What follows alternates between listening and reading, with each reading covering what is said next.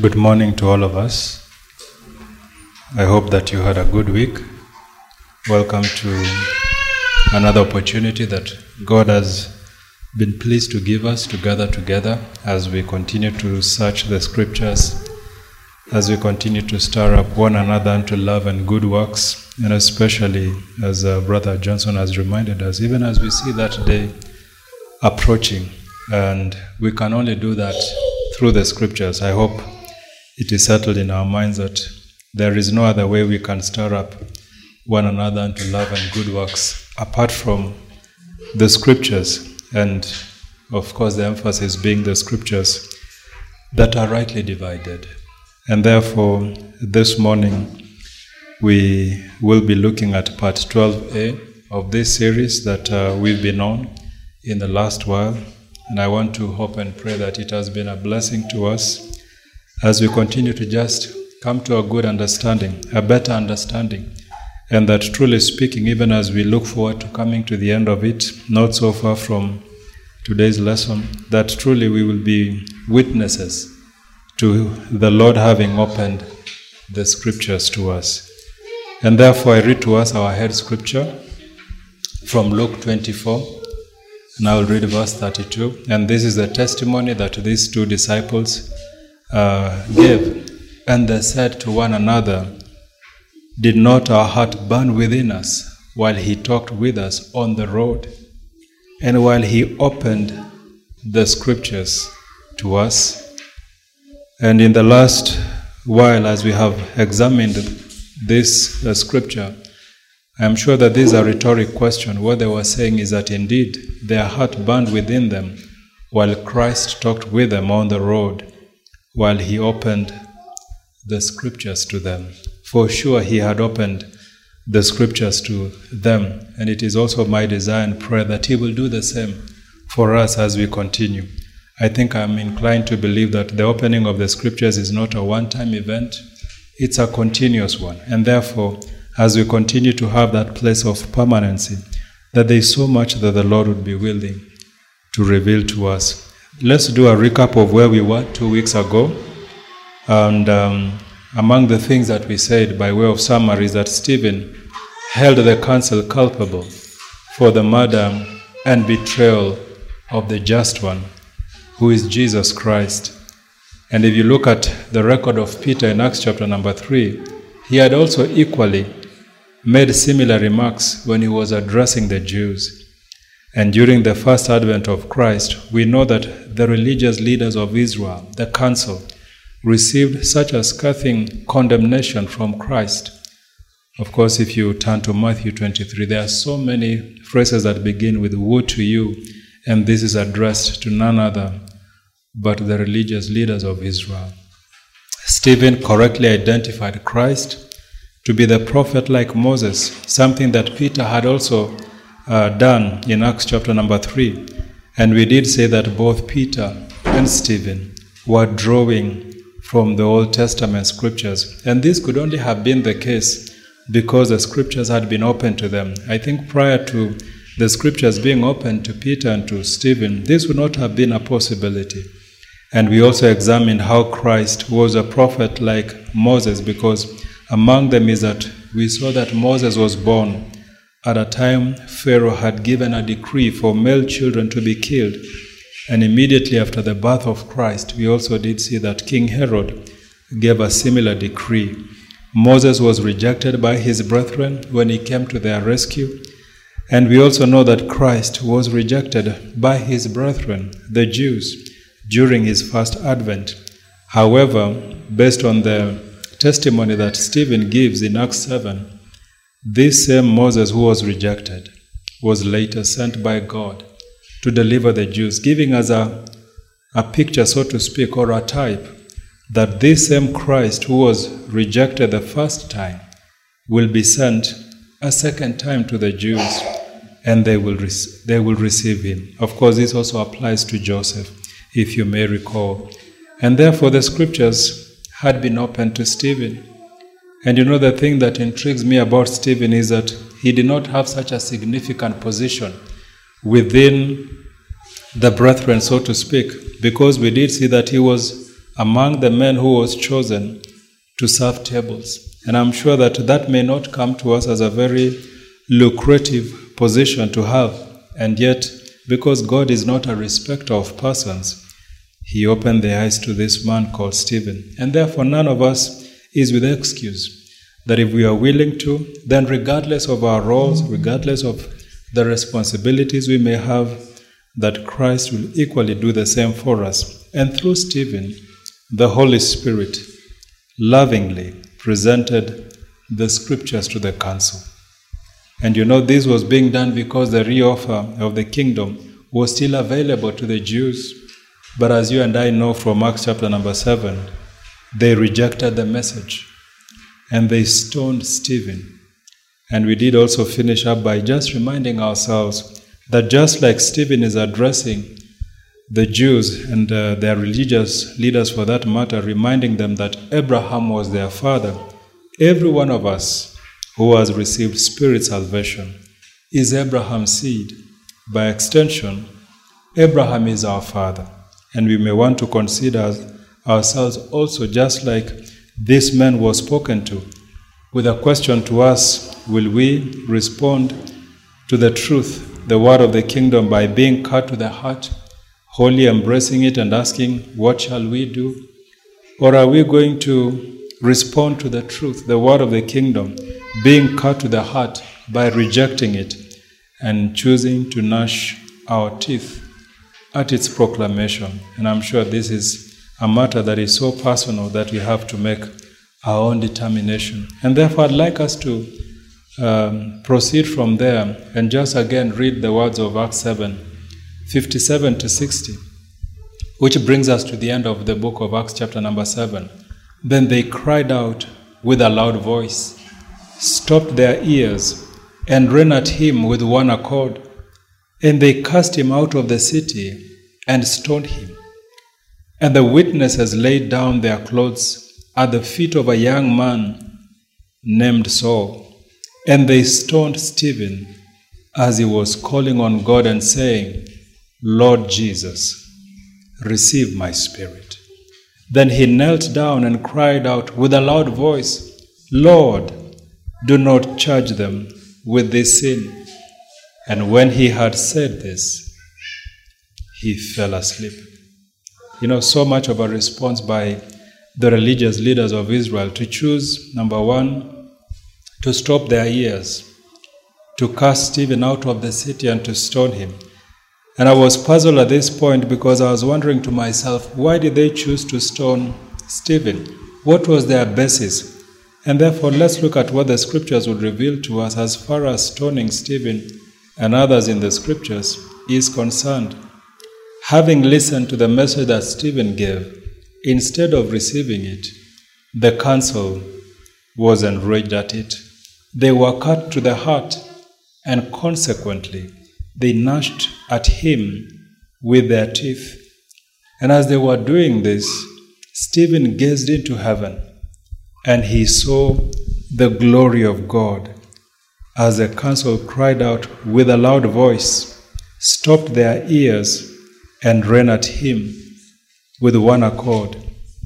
And you know, if you think about Stephen looking up and seeing the glory of God as we would find in the book of Acts 7, let me just read to us Acts 7, verse 55, which is not in our notes. But he, being full of the Holy Spirit, gazed into heaven and saw the glory of God and Jesus standing at the right hand of God. I was curious to just compare that with the opening remarks that Stephen had made in verse 2. And he said, Brethren and fathers, listen, the God of glory appeared to our father Abraham when he was in Mesopotamia, before he dwelt in Haran. It was interesting to me to just see, as I was reviewing this lesson, that when he begins his message, Stephen speaks about the God of glory having appeared to Abraham. But as he comes to the end of his life, we see Stephen gazing into heaven, and you know what he saw? He saw the glory of God. And I want to believe that in these two instances, it is matters regality that are in view because the glory is always associated with rulership. Now, these council members made a deliberate choice to literally stop their ears. I don't know if you've ever spoken to someone and they chose to literally stop their ears from hearing what you're saying. I think sometimes it comes, maybe especially with us, uh, rather with children. As you talk to them, when they don't want to hear, they will literally block their ears. And you know, as you look at these council members doing that, then this was nothing but a demonstration of their total rejection of Stephen's message. And this response was not any different from that of the Jews during Christ's first advent. Because as we have been looking at the Matthew 13 parables, we know that in verse 14 to 15, Jesus speaking says, And in them the prophecy of Isaiah is fulfilled, which says, Hearing you will hear and shall not understand, and seeing you will see and not perceive. For the hearts of these people have grown dull, their ears are hard of hearing, and their eyes they have closed, lest they should see with their eyes and hear with their ears, lest they should understand with their hearts and turn, so that I should heal them. Suffice it to say, therefore, they had no ear to hear, as we may read in Luke 8, verse 8b, and that they ran at Stephen with one accord, for me demonstrates their unity of purpose. In other words, their next course of action was unanimous. They had all agreed, we are going to cast this man out of the city and then stone him. But you know, the encouraging thing about Stephen as he comes to the end of his life is that he walked as Christ, even at his point of death. You know, John would remind us in 1 John 2 6 that he who says he abides in him ought himself also to walk just as he walked. In other words, my brothers and my sisters, because of our persuasion and our willingness to abide in Him, then also our walk matters, and our walk must also emulate that of Christ. And the reason why we say Stephen walked as Christ, even at his point is, of his death, is because, like we said two weeks ago, Stephen spoke like Christ. You know, when he says, Lord Jesus, receive my spirit. If you compare that with what Jesus said in Luke 23 34, Jesus said to the Father, Forgive them, for they do not know what they do. And in verse 46, and when they had cried, and when Jesus had cried out with a loud voice, he said, Father, into your hands I commit my spirit. If you compare this last part, I commit my spirit, and the words in verse 59, Lord Jesus, receive my spirit, I'm sure we can see a correlation. And also the fact that when Jesus prayed, he asked the Father to forgive them. And is that not exactly what Stephen did by saying, Lord, do not charge them with this sin? And I'm sure that it is to tell us that we don't walk like Jesus based on convenience. This was not a convenient moment for Stephen. But you know, he had fully become sold out to this truth. And therefore, he spoke like Christ. And after he had said that, the scriptures tell us he fell asleep, much as Jesus died after those statements as well. The choice or the decision to stone a person certainly did not begin or end with Stephen. Even though we know that Stephen became the first martyr, Jesus Christ himself had come under a similar threat during his first advent in the hands of the Jews. In John 8, verse 58 to 59, Jesus said to them, speaking to the Jews, Most assuredly, I say to you, before Abraham was, I am. Then they took up stones to throw at him. But Jesus hid himself and went out of the temple, going through the midst of them, and so passed by. The Jews had purpose, they had intent when they attempted to stone him, and that is, they judged him guilty of blasphemy, because according to them, he was a man, and yet he had made himself God. Later in John 10 31 to 33. Then the Jews took up stones again to stone him. Jesus answered them, Many good works I have shown you from my Father. For which of those works do you stone me? Then the Jews answered him, saying, For a good work we do not stone you, but for blasphemy. And because you, being a man, make yourself God. During the trial of Jesus Christ, the high priest accused him of the same sin, the sin of blasphemy, for admitting to be the Christ, the Son of God. And yet, this was not a claim, this was the truth of the matter. He was the Christ, he was the Son of God. But because the eyes of these uh, religious leaders were closed, then they could not understand. Reading Matthew's account, chapter 26, verse 63 to 66, but Jesus kept silent. And this was a time when he was before the Sanhedrin. And the high priest answered and said to him, I put you under oath by the living God. Tell us if you are the Christ, the Son of God. Jesus said to him, It is as you said. Nevertheless, I say to you, hereafter you will see the Son of Man sitting at the right hand of the power and coming on the clouds of heaven. Then the high priest tore his clothes, saying, He has spoken blasphemy. What further need do we have of witnesses? Look, now you have heard his blasphemy. What do you think? They answered and said, He is deserving of death. I submit to us that it is indisputable that in these two examples, the Jews were supposedly relying on the Old Testament scriptures, the law, to adjudge both Stephen and Christ guilty of the same offense, that of blasphemy. So let's go back to the Old Testament and consider a few provisions of the law where one would be stoned. The first one you would find in Leviticus 20, whereby a Jew or stranger dwelling in Israel who gave a descendant of his to Molech, who is the chief deity or god of the Ammonites, was to be stoned. Reading Leviticus 20, verse 1 to 2. Then the Lord spoke to Moses, saying, Again you shall say to the children of Israel, Whoever of the children of Israel or of the strangers who dwell in Israel, who gives any of his descendants to Molech, he shall surely be put to death. The people of the land shall stone him with stones. The second provision comes in Numbers 15, verse 32 to 36. A Jew found violating the law of the Sabbath was stoned to death.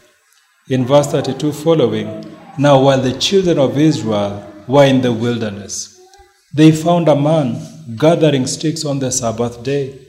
And those who found him gathering sticks brought him to Moses and Aaron and to all the congregation. They put him under guard because it had not been explained what should be done to him. Then the Lord said to Moses, The man must surely be put to death. All the congregation shall stone him with stones outside the camp. So, as the Lord commanded Moses, all the congregation brought him outside the camp and stoned him with stones, and he died. You know, violating the law of the Sabbath was such a grave matter for the Jews because of what it pictures the Sabbath day that is coming yet future. Another provision that we may find, and we may read this at our own time in Deuteronomy, is that a Jew who enticed a fellow Jew to serve other gods, or he himself transgressed the Lord's covenant by serving other gods, faced the same penalty. That is, they were to be stoned to death. Lastly, for this, at this point, is another provision whereby a stubborn and rebellious son who did not obey his parents was brought before the elders, and ultimately he was stoned with stones to death. And I'm sure as we have looked at these four examples, neither Stephen nor Christ violated any of these provisions of the law. Did he? Did he violate any of these provisions? Did he? He did not, isn't it? And yet the Jews, purporting to be relying on the law, decided that they were going to stone him, and even Jesus. But there is one more provision of the law in Leviticus 24, verse 10 to 16, and then we, we shall skip to verse 23. Now, the son of an Israelite woman, whose father was an Egyptian, went out among the children of Israel. And this Israelite woman's son and a man of Israel fought each other in the camp. And the Israelite woman's son blasphemed the name of the Lord and cursed. And so they brought him to Moses. His mother's name was Shelomith, the daughter of Dibri of the tribe of Dan. Then they put him in custody, that the mind of the Lord might be shown to them. And the Lord spoke to Moses, saying, Take outside the camp him who has cast. Then let all who heard him lay their hands on his head, and let all the congregation stone him. Then you shall speak to the children of Israel, saying, Whoever curses his God shall bear his sin, and whoever blasphemes the name of the Lord shall surely be put to death. All the congregation shall certainly stone him, the stranger, as well as him who is born in the land. When he blasphemes the name of the Lord, he shall be put to death. And in verse 23, then Moses spoke to the children of Israel, and they took outside the camp him who had cast, and stoned him with stones. So the children of Israel did as the Lord commanded Moses. Sure enough, according to this law, cursing God and blaspheming the name of the Lord had only one penalty that of death by stoning. And this law was applicable both to a Jew and a stranger.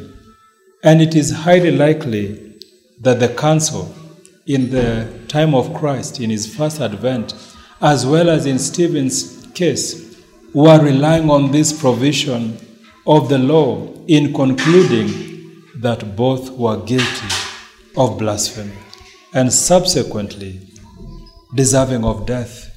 But the question that I leave us with was this the correct application of the law, God's word? If you look at Leviticus 24, can we truly say that Christ had committed blasphemy for saying that he is a Christ? I'm sure the answer is no. If you look at Stephen, we have there is no evidence based on this law that he had committed blasphemy.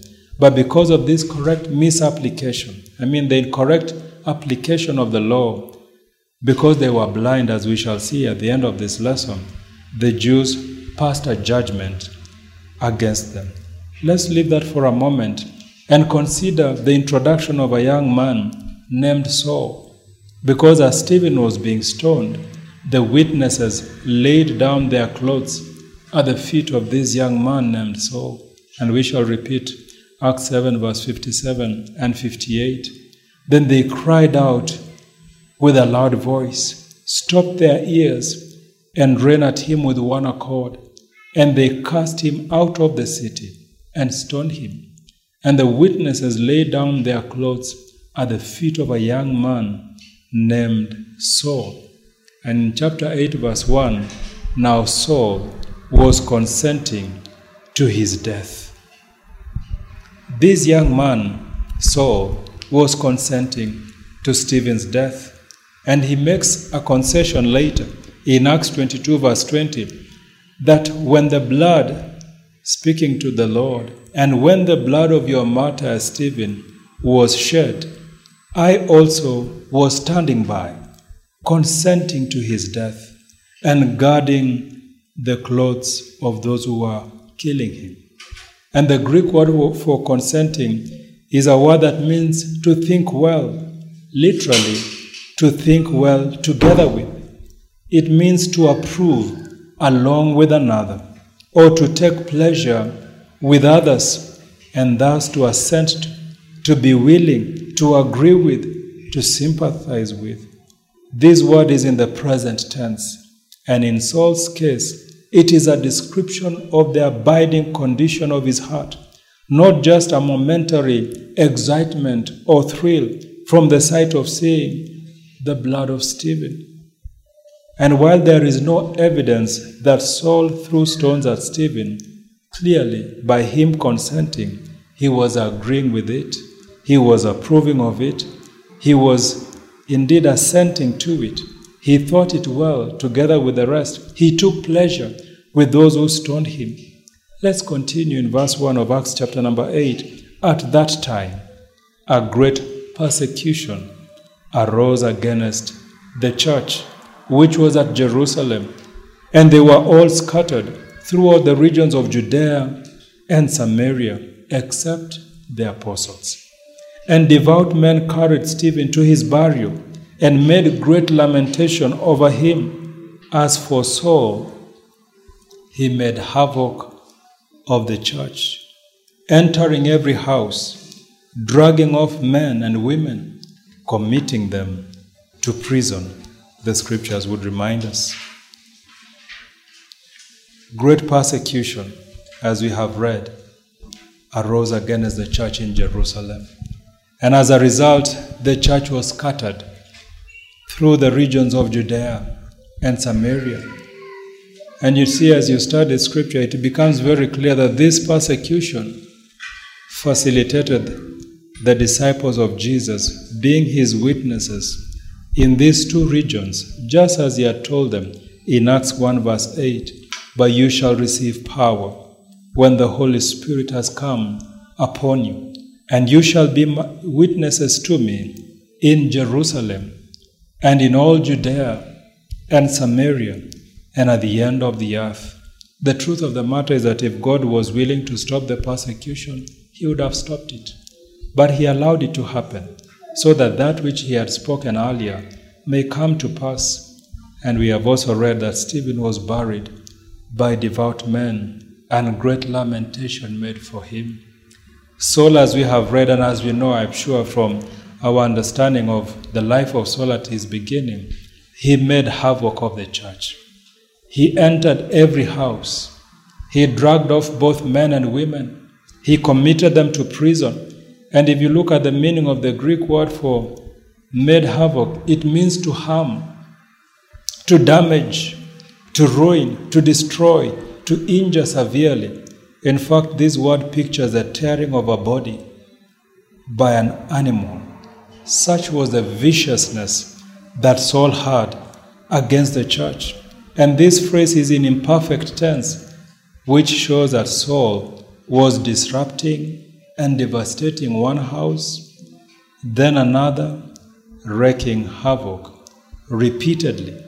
And that phrase, dragging off men and women, is in the present tense, which pictures to us Saul's continual and forcible dragging of believers. You know, that was Saul's cruelty against the church, a matter that did not stop in Acts 8, but continued over time. And you know, his persecution was targeted against only one group of people, those of the way, referring to the church. Reading Acts 9, verse 1 and 2. Then Saul, still breathing threats and murder against the disciples of the Lord, went to the high priest and asked letters from him to the synagogues of Damascus, so that if he found any who were of the way, whether men or women, he might bring them bound to Jerusalem. He had no discrimination. If he found men, he brought them bound. If he found women, he brought them bound to Jerusalem. He persecuted the way to death according to his testimony in Acts 22, verse 4 to 5. I persecuted this way to the death, binding and delivering into prisons both men and women, as also the high priest bears me witness, and all the council of the elders, from whom I also received letters to the brethren and went to Damascus to bring in chains even those who were there to Jerusalem. To do what? To be punished. He continues to say that he cast his vote against those put to death, the same people of the way in Acts 26, verse 10 to 11. This I also did in Jerusalem. And many of the saints I shut up in prison, having received authority from the chief priests. And when they were put to death, I cast my vote against them. And I punished them often in every synagogue and compelled them to blaspheme. And being exceedingly enraged against them, I persecuted them, even to foreign cities.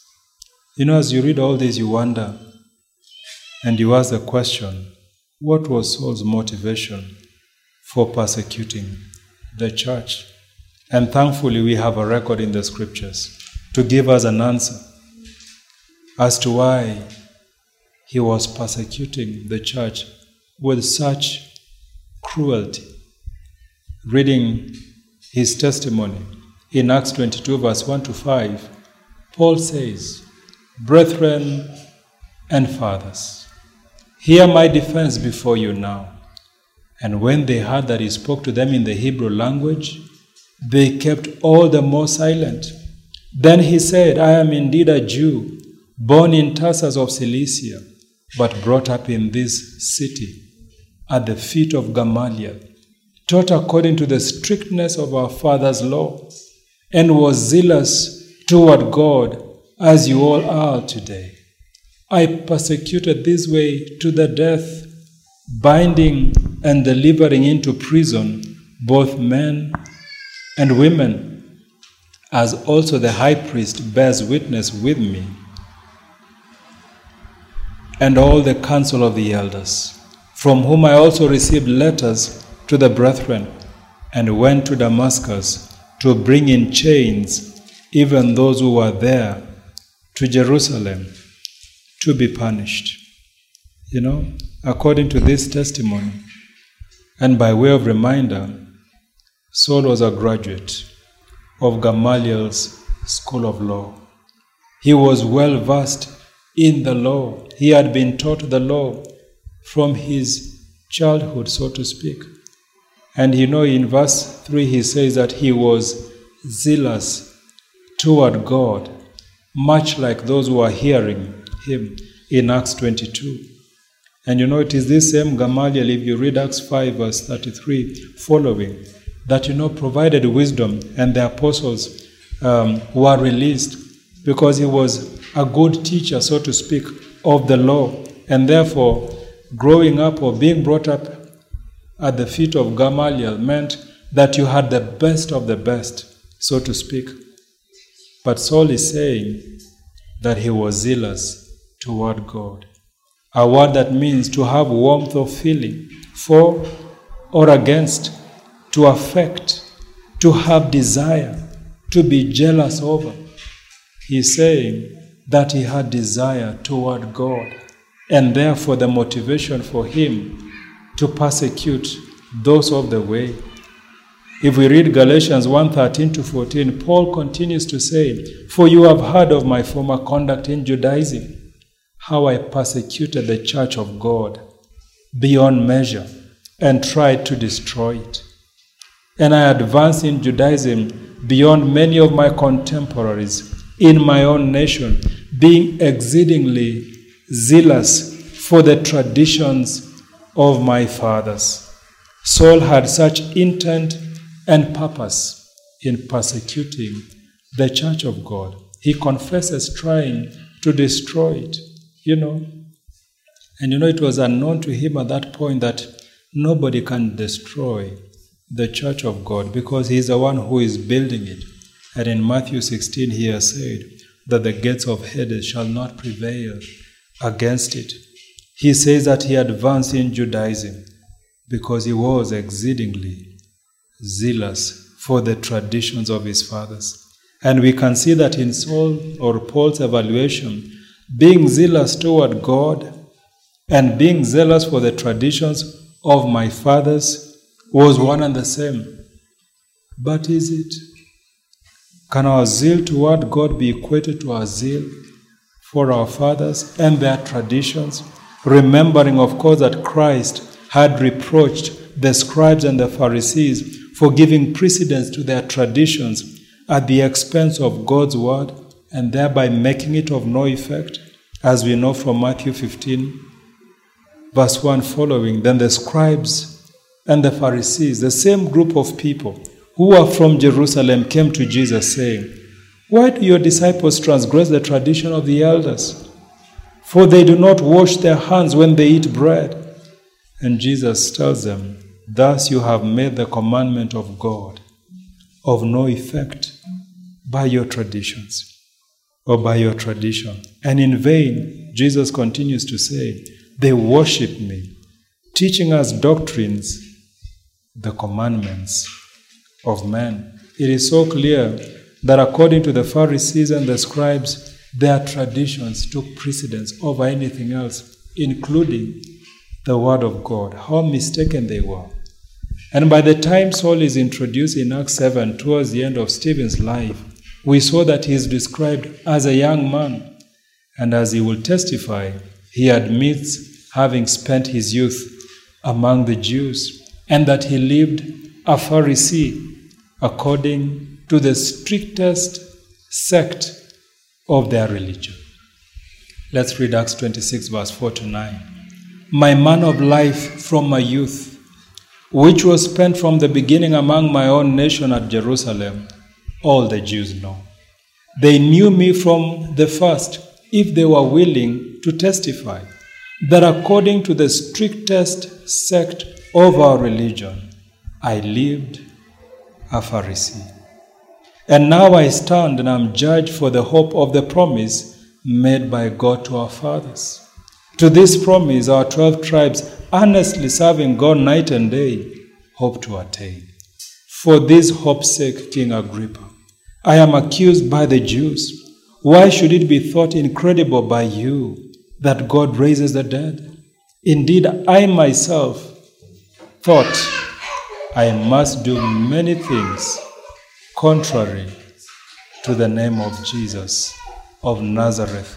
And there you have Saul's explanation or source of motivation in persecuting the church because he thought he must do many things contrary to the name of Jesus of Nazareth. In fact, if you were to stop Saul when he's persecuting, he would have told you that that is his demonstration of zeal that that is a practice that agrees with the strictest sect of their religion because he lived a Pharisee.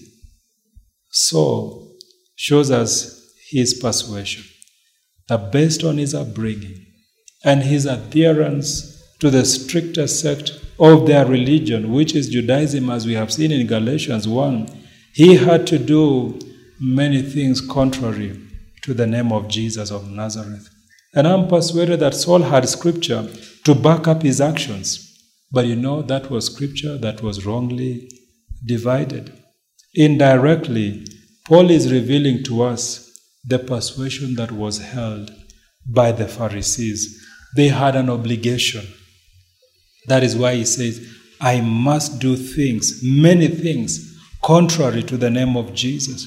They had an obligation to reject Christ at all cost. And maybe that can explain to us why they were so much against Christ during his first advent. Consider Paul's credentials that we know from Philippians 3, verse 3 to 6. For we are the circumcision who worship God in the Spirit and rejoice in Christ Jesus and have no confidence in the flesh, though I also might have confidence in the flesh. If anyone else thinks he may have confidence in the flesh, Paul says, I supersede all of you. I am also.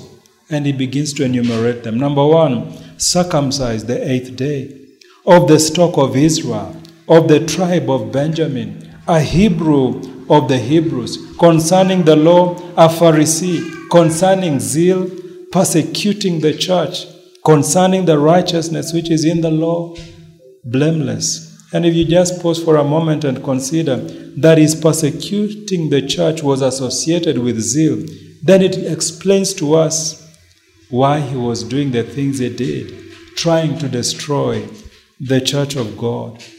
And based on these credentials, legally, Paul met all the requirements for a Jew. In fact, he says he was a Hebrew of the Hebrews. He had the added advantage of being well versed in the law and he says, concerning the law, a Pharisee, his zeal, as we have said, was demonstrated in his persecution of the church, and he was blameless. regarding righteousness which is in the law. And I want to submit to us that these credentials could also apply to the other Pharisees because you know what? He was also one of them, as we read from his testimony in Acts 23, verse 6. But when Paul perceived that one part was Sadducees and the other Pharisees, he cried out in the council, Men and brethren, I am a Pharisee, the son of a Pharisee. Concerning the hope and resurrection of the dead, I am being judged. You know, when you read that, Paul says of himself that he was a Pharisee, and you consider the council members, it almost would give us an understanding why he consented to the stoning of uh, Stephen, because he was among them. They read from the same script, so to speak. And the religious leaders of Israel sat in Moses' seat, as we know from Matthew 23, and they were therefore tasked to do only one thing to teach the law, so that there would be proper growth amongst the children of Israel, the Jews, during the first advent of Christ. And Jesus says, Then Jesus spoke to the multitudes and to his disciples, saying, The scribes and the Pharisees sit in Moses' seat. And therefore, it means that the responsibility of teaching was something that they had been taught. And therefore, God was not expecting them to teach something else. But as we know from the evidence of Scripture, they knew what they needed to teach, but they chose to teach something else, giving precedence to their traditions. They abdicated this responsibility. They chose to teach as doctrine the commandments of men, so much so that when Christ looks at the multitude in Matthew 9, he saw the multitudes. He was moved with compassion for them because they were weary and scattered like sheep, having no shepherd. Know that there were no shepherds then. They were there, but you know, the shepherds had abdicated their responsibility.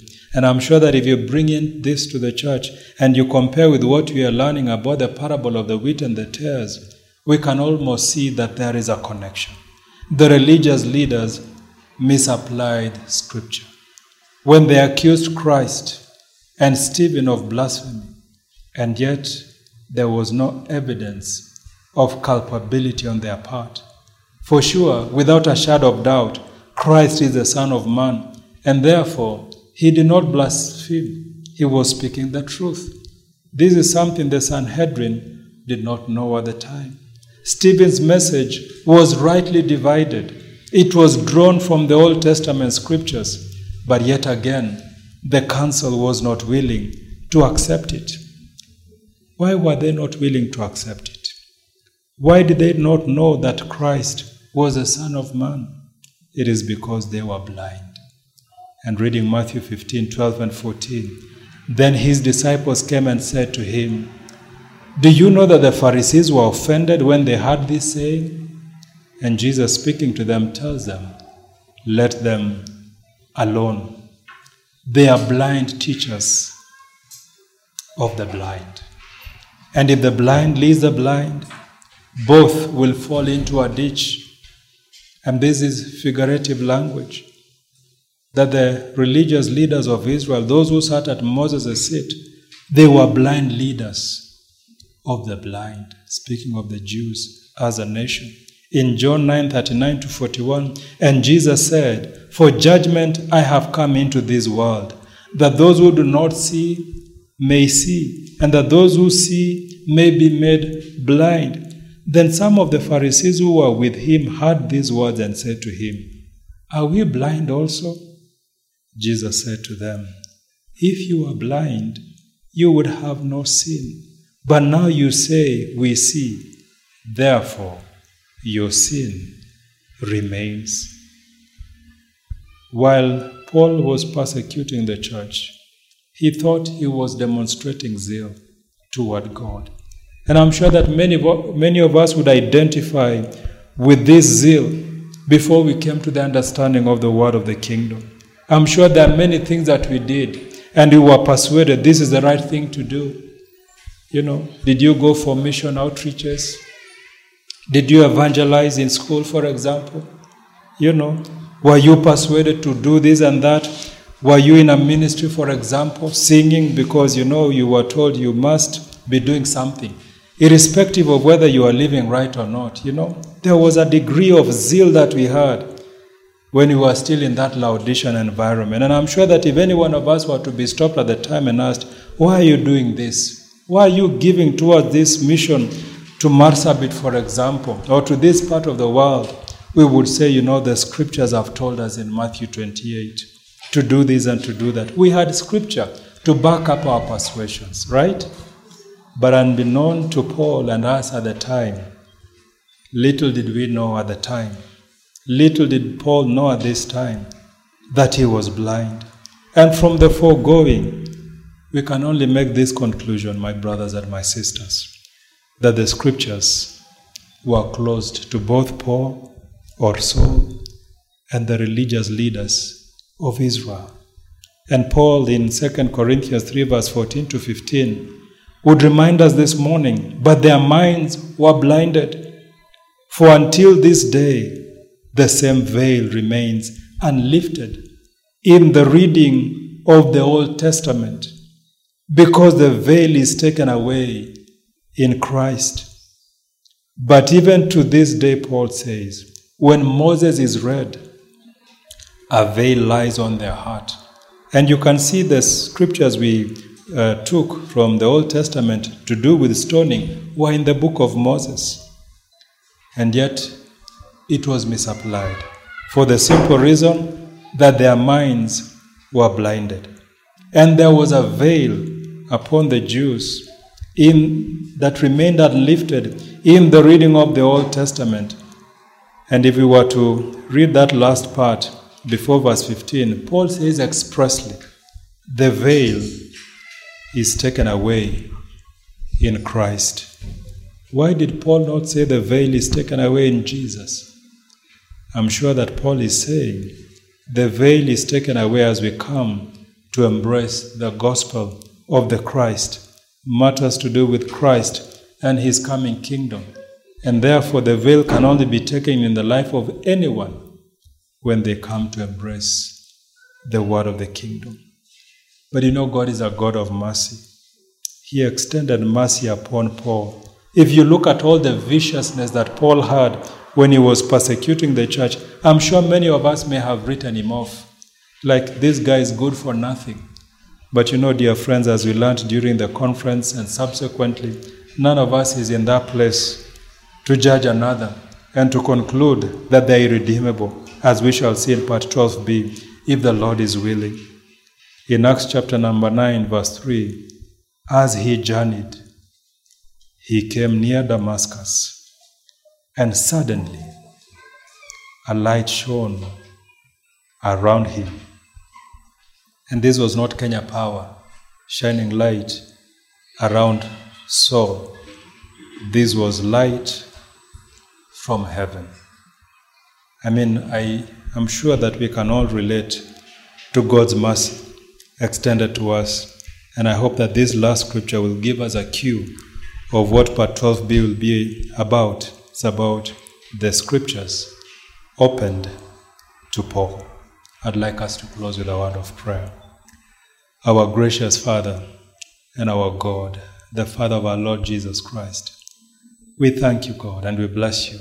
Thank you that you have been pleased to shepherd us, bring us to the understanding of this truth, and gracious God, revealing to us, dear Lord, in a very personal way, dear God, just how much our lives were similar to those of the scribes, the Pharisees, and to Paul's life as well, because there was a time when the scriptures were close to them.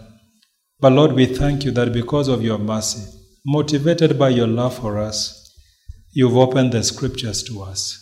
And we thank you, God, that even as we pray for the spiritually blind that we know and that we do not know, you would desire for us to apply the same mercy to them.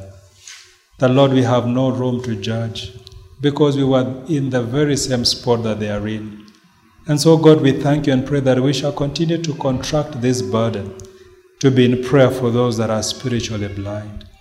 Lord, we thank you that you continue to make an invitation to us that we may be faithful men that you would entrust with this truth to teach others as well.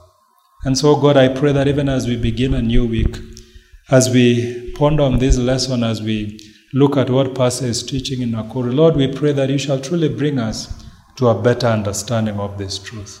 And the Lord, if it pleases you for us to meet again on Sunday, would you remind us, Lord, to give thanks to you? Our desire, God, is that on that day when we stand before you, the Lord, we shall hear those wonderful words of accolades. Well done, good and faithful servant. So, Lord, we commend ourselves to you. We bless you and we honor you because we pray in Jesus' name. Amen.